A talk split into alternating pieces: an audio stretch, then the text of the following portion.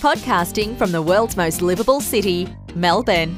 This is the Your Career Down Under Show, a podcast dedicated to help newly arrived skilled migrants and settled migrants with their career and employment issues. We interview recruiters, career coaches, HR experts, and employers who share tips, techniques, and insights to help you land a job quickly and rapidly advance your career.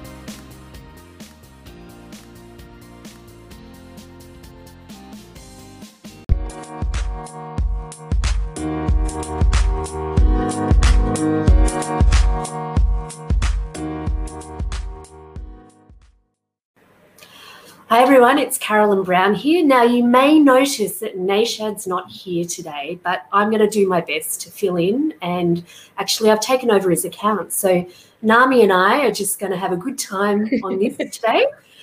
Um, welcome to Career Care Package. Today we're talking interviews, and um, we're talking to Narmie Thambipillay. Now Narmie's got um, a company called Nami Tea, and she's an experienced uh, interview coach and career coach. And when Nashad and I learned that she'd actually interviewed 4,887 candidates, we thought she'd be a fantastic person to speak to about what your interviewer is really thinking, how you can nail that interview, how you can impress that interview, or even how you can blow that interview.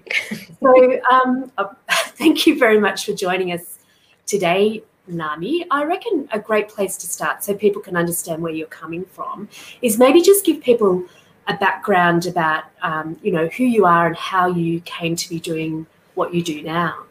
Yeah, absolutely. Look, thanks for so much for having me on here, Caroline. It's much appreciated. Um, look, I've had such a varied background as we were speaking offline. I've got a BA in stats, started off in a legal firm doing, you know, thought I'd become a lawyer. That didn't quite work out. went and started working for Deutsche Bank, which was a lot of fun. Um, moved to London for a couple of years, so did that whole two years work holiday thing with them. Came back to Sydney during the height of the GFC, so nobody wanted to hire any bankers, and literally fell into health recruitment. Um, where I was actually with, I guess they'd call themselves a startup medical recruitment firm was with them. Uh, I've moved on and I've worked with the likes of Robert Walters. I've also worked with not for profit recruitment firms. Uh, then went and had my son and thought, okay, now it's time to try doing it for myself and have had a successful medical recruitment firm prior to this, recruiting for doctors and allied health. Um, and through that, what I realized is the one thing I love doing is interviews, and I love coaching coaching people on interviews, what they should do, what they shouldn't do. Um, you're right, how they can definitely blow um, and so, you know, hence decided to really further go further down the path of being an interview confidence coach, and it's kind of landed me where I am today. Wow. Yeah, it's interesting. I'll just go back to what you said about recruitment. I reckon everybody falls into recruitment. It's I don't think people wake up and go, gosh, I want to be a recruitment consultant. So and some people love it and some people people don't. But you must have enjoyed it to to continue down that path for oh, absolutely. Sorry, absolutely. Um, yeah, you're right. Most people do actually fall into it, and it's funny the stories you hear. Yeah. Um, but look, I I love like I said, I love interviews, I love coaching, I love training people. Um, the joy, and as cliche as it's going to sound, the joy you get when you actually place somebody in a role mm. that they you can genuinely hear the happiness in the voice because it's been a struggle for them. Yeah. Um, all that kind of gets the juices flowing. Um, yeah. So yeah, I love I love recruitment and kind of all things recruitment. yeah. yeah had a question says can anybody give me some background on today? So yes i better give you a better background than probably what i did in the introduction. We're talking interviews. So how to nail your interview how to not nail your interview um, how interviews have changed all those sorts of things. And i guess like, one of the things i wanted to really go through with you narmie is a lot of the like i guess the myths and mis- misconceptions that people have um, in interviews. So one of the questions I have is what makes somebody really stand out to you in interview?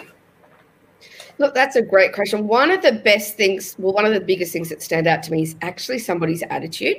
Yeah. Um, the resume is one thing, and I've always tell people this: do not downplay the importance of your resume, no matter how you get through to the interview, whether it's through a reference, referral, whatever it is.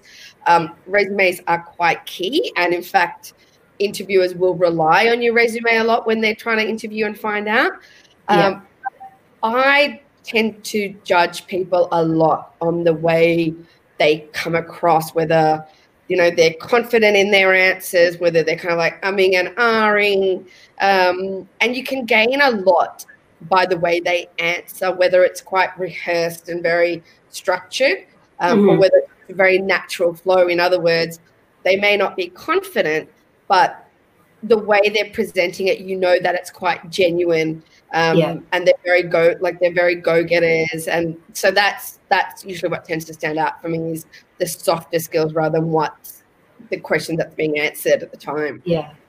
So they can be nervous, but maybe they know their stuff. Is that correct? Is that getting with? Yeah. Yeah, hundred percent.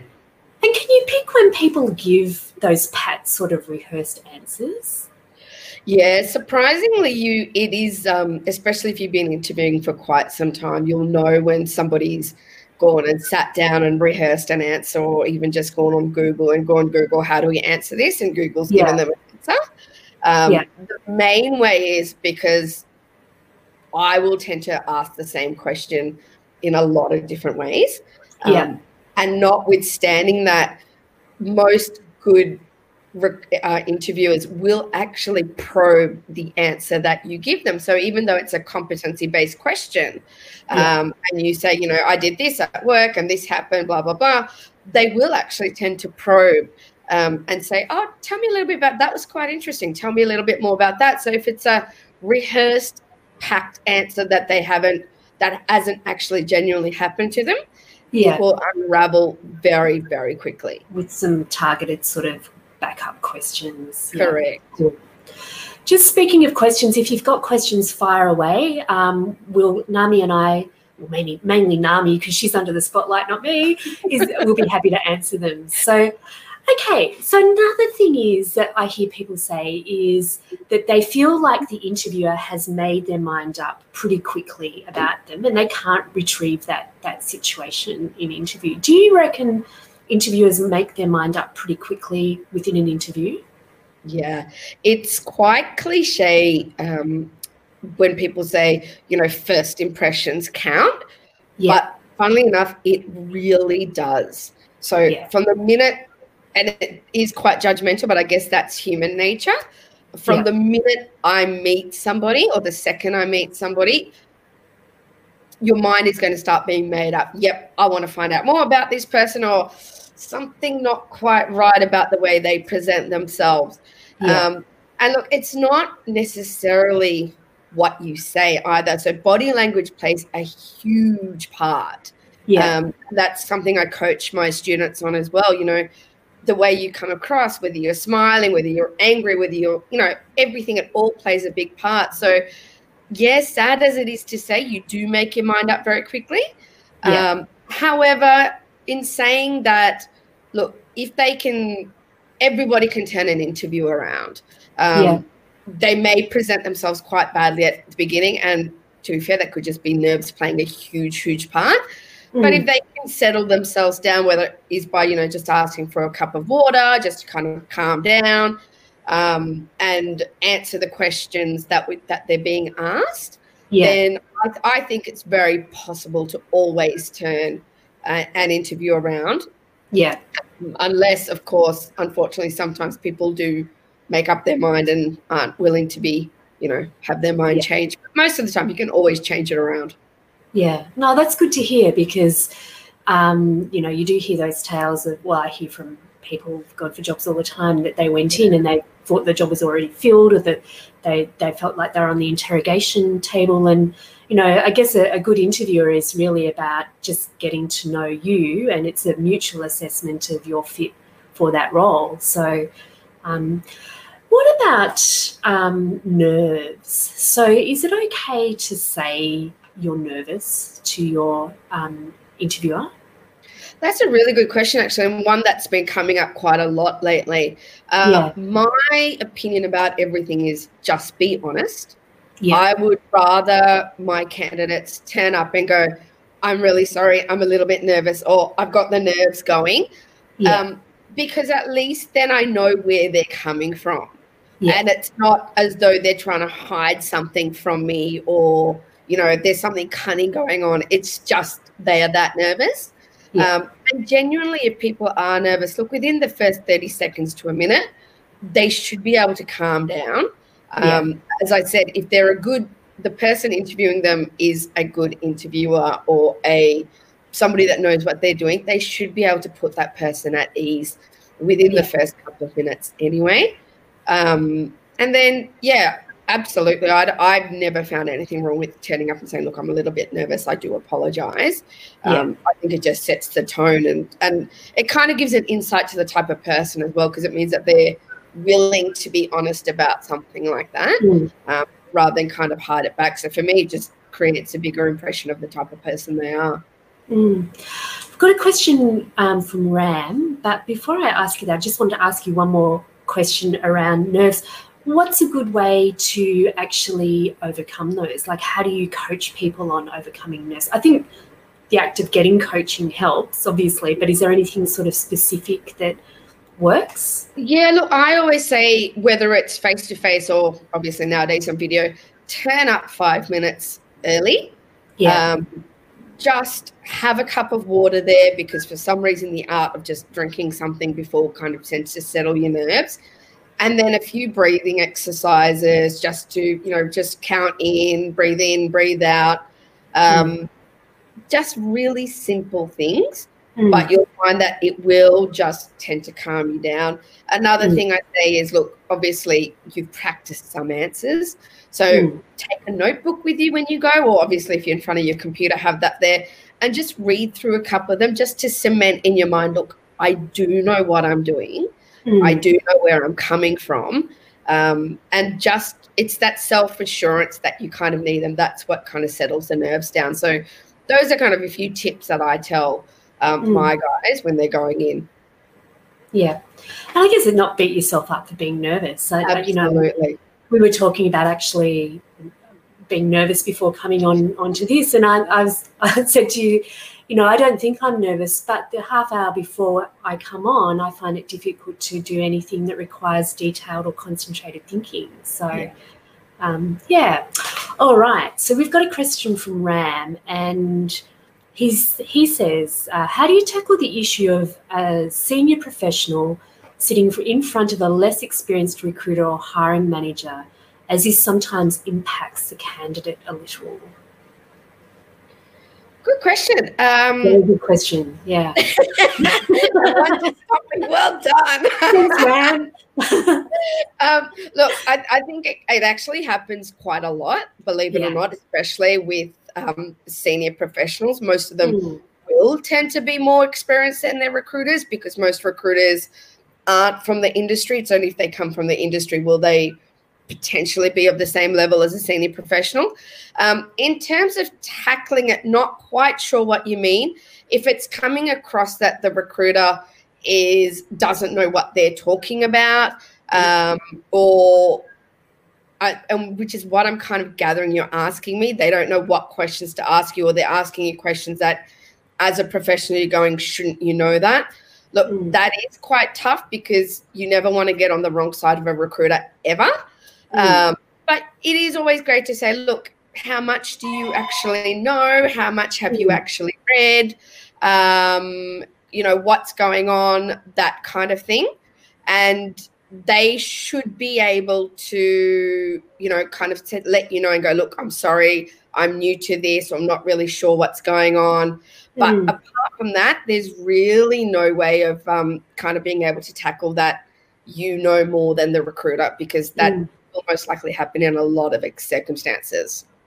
I think one of the criticisms of the recruitment industry has been that um, there've been a lot of people that young, younger people. It sounds terrible in ages, but people that are younger and less experienced in that industry interviewing um, senior people. And I guess it's like you've got to respect everybody in that process, and you may well be your boss might be um, younger than you. So, um, you know, it's it's about just re- realizing maybe the level that you're working with as well. Do you know what I mean? So yeah, um, absolutely. Yeah. Okay, we've got another question from Tara, which is a really good question. Um, and not to say that Rams wasn't, that was an excellent question too, Ram. Um, what are some of the tips you give to people when English is their second language and they may not necessarily be confident with their interview skills? That's yeah, yeah, that's a great question. And a lot of my clients, funnily enough, are people from non-English speaking backgrounds, um, and they come to me because they're worried about their communication skills. Mm. Look, I think number one is practice. Either get a, a coach to practice with beforehand, or do a mock video interviews with friends so they can, you know, you get more confident. Um, mm. But even when you get there, they the interviewer will know straight away from you know the minute you open your mouth on how you're communicating and the type of communication skills you have. So yeah. I wouldn't really let that affect you. Um, if you if there's something in an interview that you don't understand because the English language is a barrier, ask. That's mm. one fundamental thing I always say. Always ask for clarification. Mm. Um, it's better to ask for clarification rather than making up an answer to something you think they've asked and it's something totally not related um, mm. because then it just comes across as you lying. So you're better off saying, look, I'm really sorry. I don't understand the question. Can mm. you please rephrase it? Mm. Um, and I think that comes across as a lot better than that. Yeah, absolutely. Well, I think it's a fear too, because I, you know, I don't speak any other language other than English. But I know if you're speaking English as a second language, you're translating, so your native tongue is in your head, and you're always. But you can be a great communicator without having great English, and Absolutely. I reckon you know it is that sort of how well you listen, how well you want to engage, how well you want to make sure that you're understood, and all of those sorts of things, and um, yeah, I think yeah, it's I think people that have come from a second, you know, English not their native language, beat themselves up maybe a bit more than they need they need to in, in that scenario. Yeah. So and we're Absolutely. a very multicultural society now too, too. So we're used to um, you know, all sorts of accents and so forth as well. So yeah. Okay. Uh, do you want one of my questions or one of the audience's questions? Let's go to the audience. All right. So this is more of a comment. Um, oh no, maybe it's a question. Uh, they're jumping around. They're coming through thick and fast. Okay. Um, I have a good sense of humor, but never use it in interviews as I feel that I could be seen as somebody who's not serious enough. Your thoughts? I love people with a good sense of humor. Yep. Um, as you can see, I'm very rarely not laughing or smiling. Um, but look, I think where appropriate, putting in like having a bit of sense of humor is fantastic. The one of the worst interviews to have is just somebody that's so dry and monotonous and uh, because remember, um, and I think Carolyn, you pointed to this before. An interview is a two-way process. Yeah. It's not just about you selling to them. They need to sell to you as well. And if somebody can't take your sense of humor at an interview, then if that's going to be somebody that you're going to be working with quite closely, then once you start work, it's just going to be kind of weird. Mm. Um, so you want your natural personality to shine through. Um, mm. Obviously, you know, without turning it into a comic act, but mm. you want that personality to shine through, and you want them to hire you because of your personality, not because of a personality you put on then and there. Because yeah. good on you, you'll get the job. But then what happens, you know, one month, two months down the track, there's only so long you can stifle yourself. Um, so I think having a great sense of humor and, and bringing that across in an interview is fantastic. Mm. It's a funny thing. Like uh, years and years ago, I wrote an article for the Australian about um, what interviews foretell. So what you could tell from the interview process about the organisation. I remember an interview that I had, or two that really stand out. One was poker face. So got nothing back from from the interviewer. What are your and here's me picking your brains now. What are your tips around that? Oh, they drive me insane. I've, I've had that type of interview where you're like, you come out and you call the recruiter and you're like, so, and they're like, what did you think? And they're like, you're like, I don't know. I couldn't tell. Yeah. Um, I actually find those kind of um, interviewers quite nerve wracking as a candidate yeah. um, because you, like I said, body language plays such an important role. And when they're poker face, you you can't feed off them. And you know, a lot of interviews you need to be able to feed off each other because, like I said, you're going to be working with this person potentially. So, mm. in an interview, if you can't read that person or you can't work off that person, mm. it's kind of nerve wracking. And there's really, during the interview process, there's really nothing you can do about it. You just kind of got to sit there and go, you know what? I've prepared for this. I'm going to mm. answer it to the best of my ability. And then whatever happens, happens. But yeah, it, it, I do not like those type of interviewers. Well, it turns it into a combat, uh, combative process, doesn't it? It's like you prove. I've got this this this speak to the hand, and you prove to the hand yeah. that you're you're who you say, and that's again, yeah, not the purpose of the interview. Okay, we have a question from Anthony. Um, okay, so what do you feel is more important, competency uh, or alignment to organisation purpose and culture? Oh, great. That's one part, and then I'll probably um, go into the. So yeah, is it is it your competency or is it your alignment to the culture and the, the values um, of the organisation that's more important? Look, it's going to depend on the role. Yeah. Um, sometimes, and this this plays out quite a lot, especially with people that are career transitioning. They may yeah. not necessarily have the skill set or the competency, as we say, that's needed, but they've got transitional skills. Um, yeah. So it is going to depend on the role. But I believe that if somebody has a really good attitude about them, um, they can jump in and learn pretty much most things.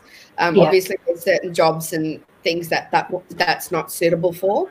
Um, however, even if you are transitioning, there has to be an element of competency to what you're going to be bringing across, mm. and your competency based answers um, even though you're not going for the role that you were in previously, you'll be able to show there are some forms of competency that you can bring across um, and that you can add to the job. So I think they actually work hand in hand um, yeah. and they should be working hand in hand. You cannot have one without the other.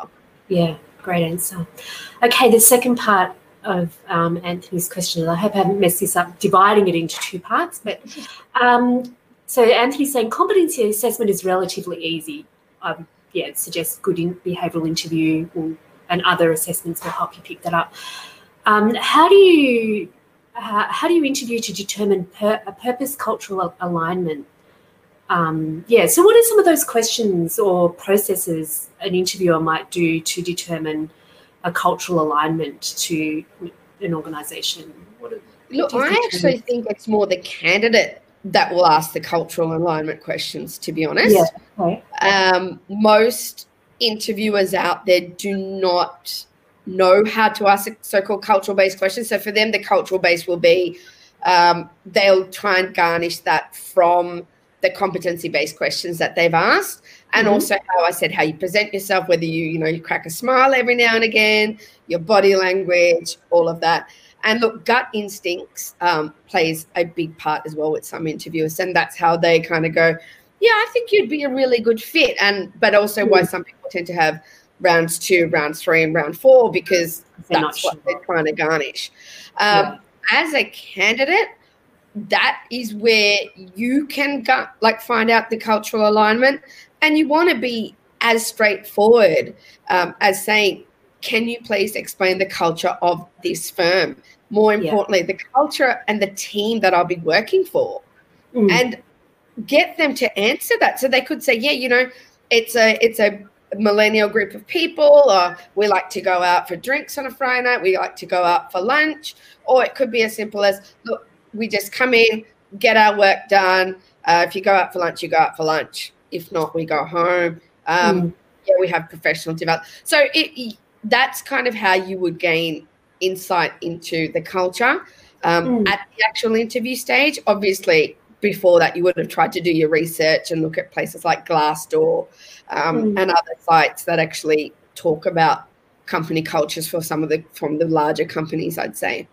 Yeah, it's funny that because you, um, there are little clues along the way too, aren't there? Like, you know, the extended interview process or yeah. negotiation over salary at the end versus being upfront at the start or you know how you walk into the reception and somebody's expecting you there and you know yeah. how like they're just i think you probably just as much as um, companies might have red flags over you you can have those same sort of um, red flags yeah um, yeah, actually, Ram's made a comment here, which I think is a great comment about culture. A, a good question could be getting an understanding of their learning and development programs. So be quite like specific around, you know, how they're developing staff and you know what their review process is, and that can give you an indication of how seriously they take those sorts of sorts of things. Absolutely, well. absolutely. Yeah. Um, so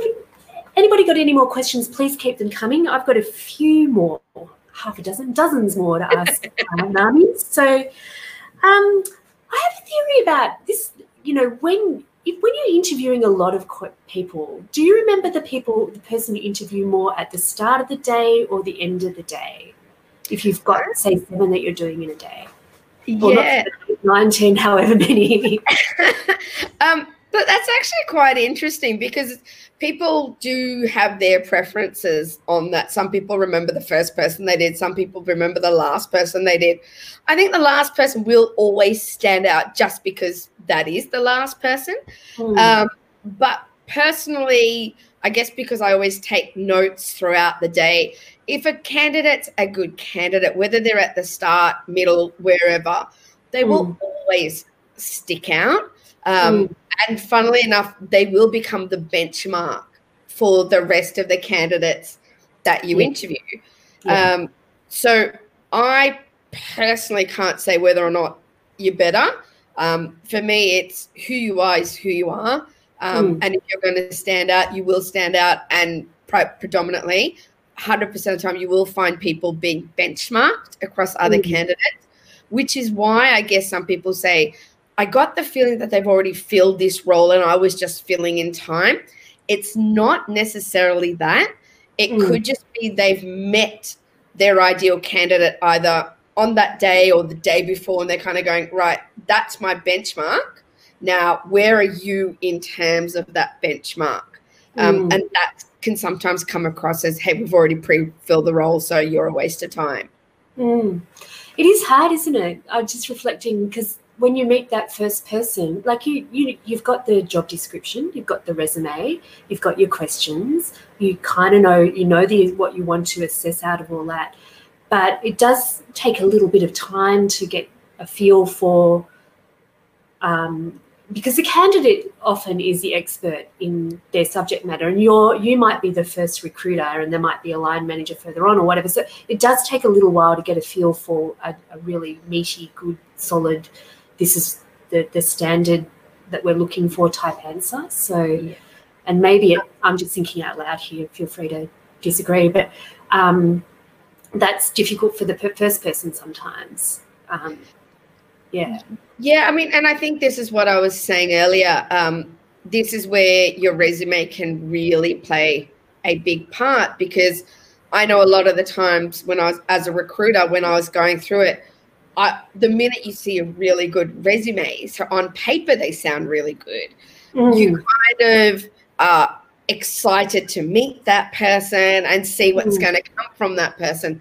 So if you've got a really good resume that excites an interviewer, whether you're where you are in the line doesn't really matter. It's just they're excited to meet you and find mm. out more and actually get to see whether how you're presenting on paper is really who you are? Um, yeah. Or is that just, you know, something that you've got a resume writer or somebody to write up for you? And really, you're a little bit different to that. So that's why I also keep saying interviews are great, but you want to have a really good resume at the same point because mm. that's what gets them excited. And funnily enough, that's what keeps them excited. Mm. It's interesting that because, um, you know, there's lots. I mean, I work with people to develop their their resume, and it's so much try and make it a collaborative process because you don't. You got to look and sound like your resume, and if you Google a whole bunch of buzzwords or keywords or say this and you'll sound, sound fantastic, that might sound fantastic, fantastic, but that's probably not you. Like, yeah. you know, you've got your own unique expression, your own unique um, uh, values and where you want to go and so forth. That um, you know, you want to be that person, that representative. You know, you don't really want to surprise that that person.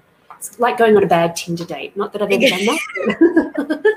Just using an analogy. So. Very well Um, said. okay. All right. Um, okay. So another comment from Lahiri. Um, I think KB, me. Question is about psychological state of the interviewer during the day. Yeah. Interviewers are people too. Mm. Yeah. So make it easy for them. Be nice. Well, how do you um actually here's a question from Achita. Um, for a recent graduate, what makes a, a resume stand out for you? Look, great question. I'm guessing as a recent graduate, they probably don't have much local experience either. Um, so the way what would stand out to me in a resume is what extracurricular activities have you done? Um, Yeah. Have you gone out and volunteered somewhere so you've gained experience through volunteering? Even in your whether it's your business school or your university, there's ac- extra activities that you can get involved in, um, and that to me shows the pe- who that person is as a whole. And you know, when you ask competency based questions, and I train graduates on this all the time, when you ask competency based questions, you don't just need to rely on your professional life. You've Mm. got a whole skill set and a whole range. And if you've got to, you know, garnish something from your volunteer experience, or hey, at uni, I was a part of a project, and as that project, I, you know, I was part of a team. So there's other parts of your uni degree that you can kind of rely on and Mm. you've just got to make sure that you make those things shine through Mm. your resume and that will help you stand out um, i guess as a, as a graduate versus somebody with a little bit more experience who've got more professional Mm. experiences to draw on It's yeah, it's, it's that level of self awareness about how that helps. Yeah. Um, you know how that helps position you, or what that relevance to the job, and and plus being a broader person than you know just just your job description as well. All right, the questions are flying thick and fast here. so we have okay from pretty. Is it good to show enthusiasm and motivation in the interview? I mean, uh, by the way you are and having a smiling face. uh, 100% Terrible idea. please be dull and boring um, look as i said you can tell from me i you know for me it's all about vibrancy it's all about personality um, and carolyn you said this before interviewers are human too we Mm. want a little bit of spark in our day when we're interviewing our candidates we don't want to be met with dull and boring Yeah. um, and more importantly we're never going to hire somebody that's dull and boring Mm. um, no matter what, what no matter what your job is you, if you're dull and boring you're going to be at the bottom of the pile Yeah. um, so absolutely please show through your personality please smile um, crack a joke here and here and there if appropriate um, but yeah you need to show your sense of personality because they need to know who they're hiring um, and once again and that's why i say the flip is true as well you want the interviewer to show their personality because hey that's who you're going to be working for eventually Yeah, exactly. All right, question from Jane. Um, is it important to have a rating system and accompanying notes for inter- uh, each interview so panel can provide feedback? Uh, but also remember an individual for the suitability of the position. So I think Jane's talking from, I hope so. Sounds like Jane's talking from an interviewer perspective and how to, you know, have that consistency. So do you see, is that, is that what a lot of, I know government does a lot, have the competency and, you know, like a matrix, but is that fairly common across the board? Uh, not so much in the private sector. Um, the way I would suggest doing that, and this is what I used to do because I used to recruit for call centers at one point, so we would be seeing a flood of candidates during the day. so you can understand how many candidates you saw. Um, look, I made sure my questions were all the same. Nobody got asked any question that the next person didn't. Uh, I wouldn't really rate them at the time, but I would kind of be putting a star or something on the top of their resume or wherever it is that you're writing the answers to these questions to say, look, that person stood out. Um, this person kind of didn't. So in a in a sense, yeah, you can have a rating system, um, but the key to it is have the consistency of questions across all of them.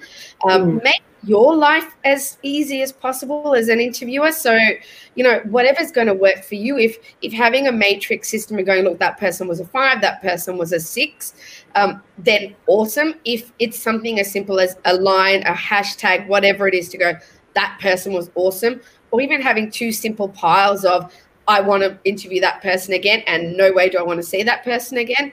Then that's going to work um, as well. So, you know, make your life as easy as possible. Like interviewing is not the easiest job on the planet and not always yeah. the most fun. Um, yeah. and, and people tend to forget that. So, mm. yeah, make your life as easy as possible. Whatever's going to work for you is going to work for you. Excellent. All right. Um, let me just have a quick read through these.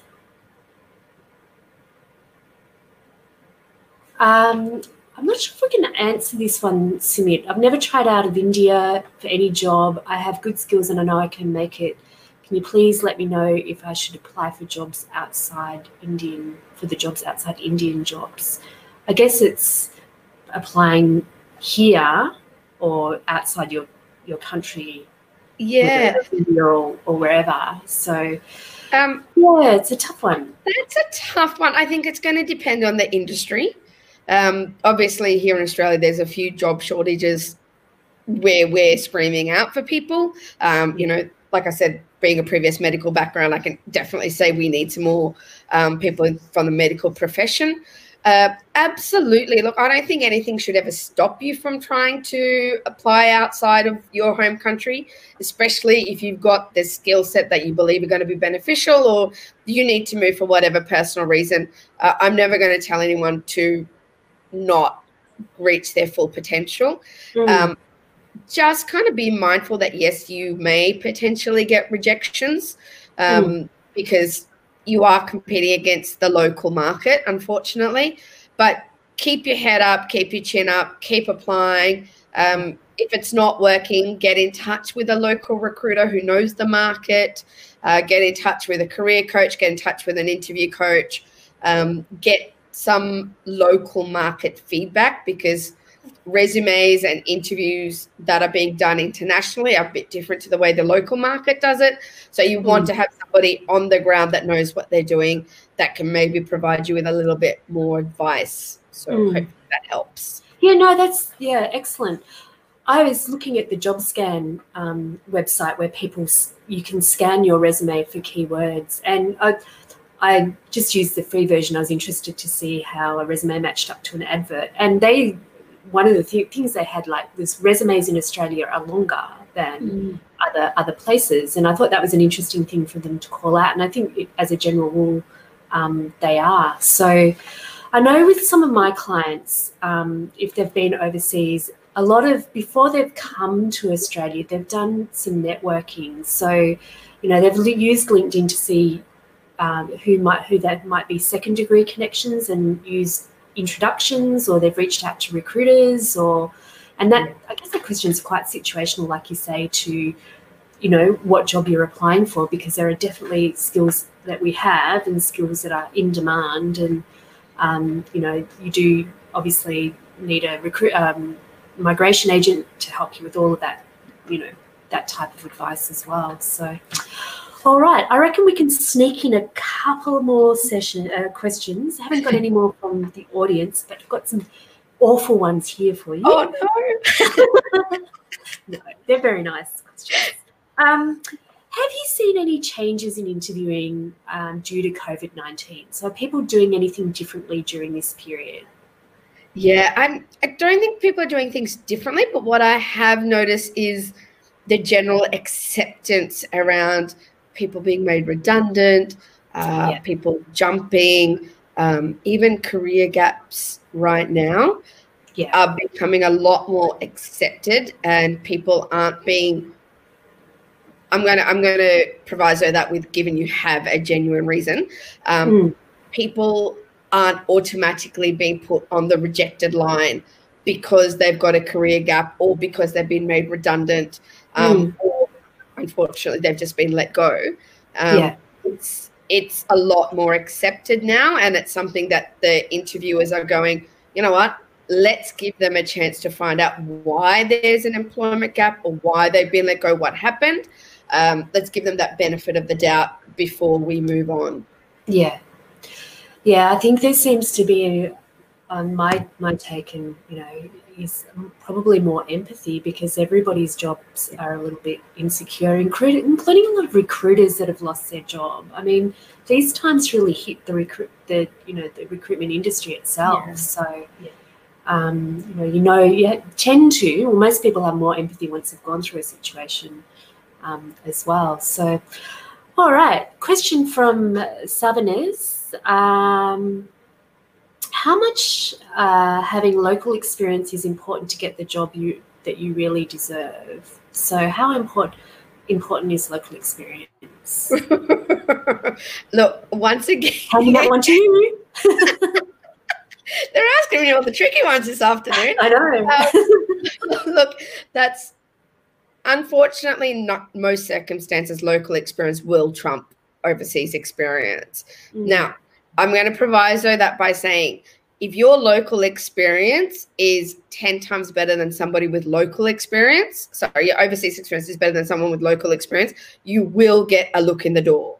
Um, you just need to be able to highlight your skills in a way that's going to put it in the best light. But if you're going somebody who's equivalent on paper from local versus somebody that's equivalent on paper from overseas, unfortunately, um, the local guy will get a look over than somebody from overseas. Um, But once again, it's how you position yourself, and it's quite subjective on the role you're going for. And look, to be fair, very rarely do you have find find people that are absolutely 100% equal on paper.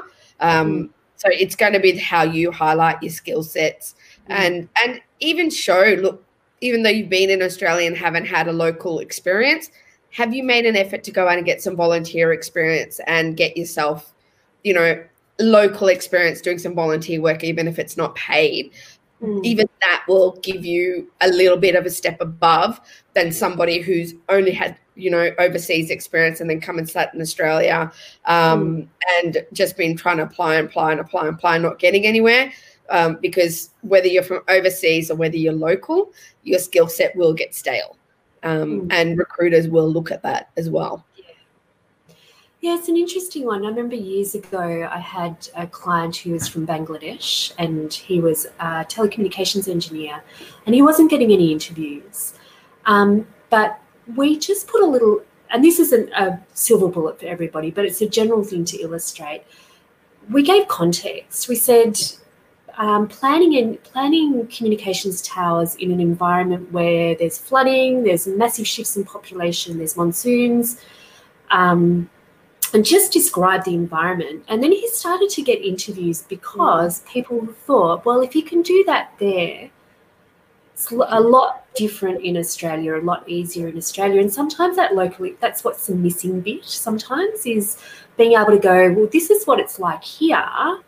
Paint a picture of that, you know, tell people because a lot of local candidates, uh, there's assumed knowledge, right? But they don't give that context. So it's just one little tip. There's lots of other things, um, you know, that, that you can do as well. But sometimes there's, there's some, you know, there's a lot of stuff that you do overseas. It's more advanced than we do here, but we do not know that. So, you know, it's that kind of context. And it, All it's actually great. So I'm just going to say one thing. It's great that you said that because I think that's where cover letters are becoming more um, influential now than they were Yeah. maybe six months to a year ago. Yeah. Um, cover letters are becoming more prominent, and that is where you would kind of explain exactly as you said. Yeah. You know, this is why I'm a standout candidate, Yeah. even though I'm from overseas. So that's a great point to make. Yeah. Thank you. All right, one last question we'll sneak in because we're actually coming up to um, to the time, unfortunately, which means that we'll have to have you on again, Narmie, and put you on. Oh, I'd love to. okay. All right, from Achida. Um, should skills in resumes be put just as bullet points and achievements be highlighted with each employment experience? Or should skills be more descriptive and presented separately? Um, great, great question. Yeah. Um, and probably something that you you might be better off answering, Carolyn, than me. Yeah. Um, but I always say, look, when you're doing, and I and I think this is within the shift in the way resumes are viewed now nowadays, is that people don't want to see job descriptions anymore. They mm. want to see numbers, they want to see hard facts, they want to see achievements. Um, mm. So if it's a great skill set, I would actually put it in a separate kind of these are my skills and mm. also list the proficiency and what you've achieved from those skill sets. Um, and under each kind of employment, you'd be going, this is what I've achieved in this role doing mm. this particular kind of subset skill. Um, but like I said, you're probably in a better position to advise on that one than myself. Yeah, and absolutely. People want to see achievements and um, you know the value that you've delivered in each role. More so, I um, than just listing what you've done off your job description. Whether you put them with each employment experience or keep them separate is a bit contextual as well, depending on the job. Um, a lot of resumes I might tend to have like a small profile that matches up to the competencies and pull them out of each job. Um, but it does depend on what you're actually going for as well. Some organizations say, you know, maximum two page resume, and you've got to be very sort of con- concise and precise about where you put things. So it really does depend on the job. Last question, and you will love this one. Amit wants to know Do you have a book or are you planning to print one with the output of 4,887 interviews? There's your job title, your book title, Narmie. Great question. I actually do have a book, um, number one, in, number one Amazon best-selling book. Um, it's called "Are You Prepared? Quick Guide uh-huh. to a Successful Interview." Yep. So it is on Amazon, and there is a second and third book coming up throughout the course of this year as well, all based on interview questions and and tips and successes and all the rest of it. So keep an eye out for that one. Excellent. You heard it first here. No, probably not first here. You did hear it. So, okay. Um, what's last question? Just sort of a nice wrap up for people yeah. and something for them to take away. How do you work with people to get the best out of them? So, what's a good? What's your coaching methodology that that helps people? Look, I the way I actually start off is by having an interview with them. So the first thing they ever do with me is an interview. Yeah. Um, I will then kind of pick that apart as they're going. Say, you know, you could have answered this better, you could have answered that better. Um, I and this is just a little tip for you guys out there. Any competency based questions, make sure you answer it based on the STAR method. Um, mm-hmm. So always use that. Um, and that's situation, task, action, and result. Um, and if you can base your questions around that, you will be successful at any interviews because that gives an interviewer everything they want to know. Um. So that's a little tidbit for you guys. Um, and then I will also go into more confidence, so how they're presenting themselves, so their body language. Um, even on videos, a lot of people nowadays are how can you how do you present body language? So that's another thing I will go to. Um, and look, my I'm pretty much available to my candidates from the time they sent like signed me on till the time after they finish their interviews to help them out with any last minute nerves, any last minute mind blanks, which unfortunately does tend to happen. Um, but for me, it's yes, it's about structuring your answers, but I like to make sure that your personality 100% shines through at the interview because that is key to a lot of interviews is how your personality shines through. Mm. Yeah, I think, you know, never underestimate the um, impact of actually having a coach on this sort of stuff. We have coaches for running, we have coaches for, you know, wellness, we have co- trainers, but investing in something like interview coaching, um, if you struggle with interviews, um, it pays off. Yeah. The more, the more you, the more you um, put yourself in that situation that you know might be fearful for you, the more confident um, you can um, appear and the more relaxed and let you you know letting your personality shine through. Okay narmie thank you so much for today. It's been fantastic to talk to you and i'm just getting a lot of comments from people about thank you for the response fantastic response. When's your book oh. coming out? You know? So i guess that means you've made an impression. So thank oh you thank you. Thank you. I've had so much fun. Um, look you've got my website namit.com or if there's anything else reach out to me on linkedin um, and I'm always happy to, you know, connect with you guys on LinkedIn and help out where I can. Fantastic. But thank you so much. No, it's been a pleasure. So, just a couple of things before we wrap up. Um, Nashad and I want to get our hashtag trending. I don't know. I think, I think we need more than I know. Scary. No, kidding. But we do have a, ha- um, a hashtag to follow for Career Care Package, and that's hashtag Career Care Package. So, if you want to keep up to date or just see past shows, recent past shows, please follow that hashtag.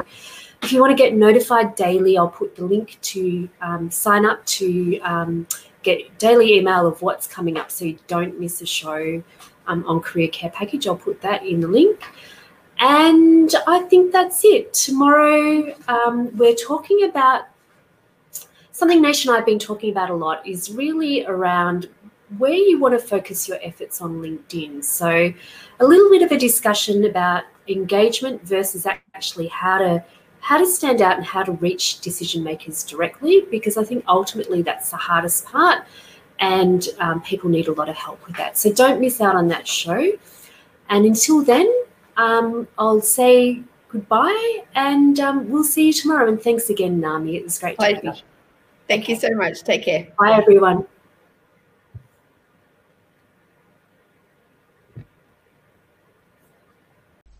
Thank you everyone for listening to the Your Career Down Under show. Hope you enjoyed today's episode.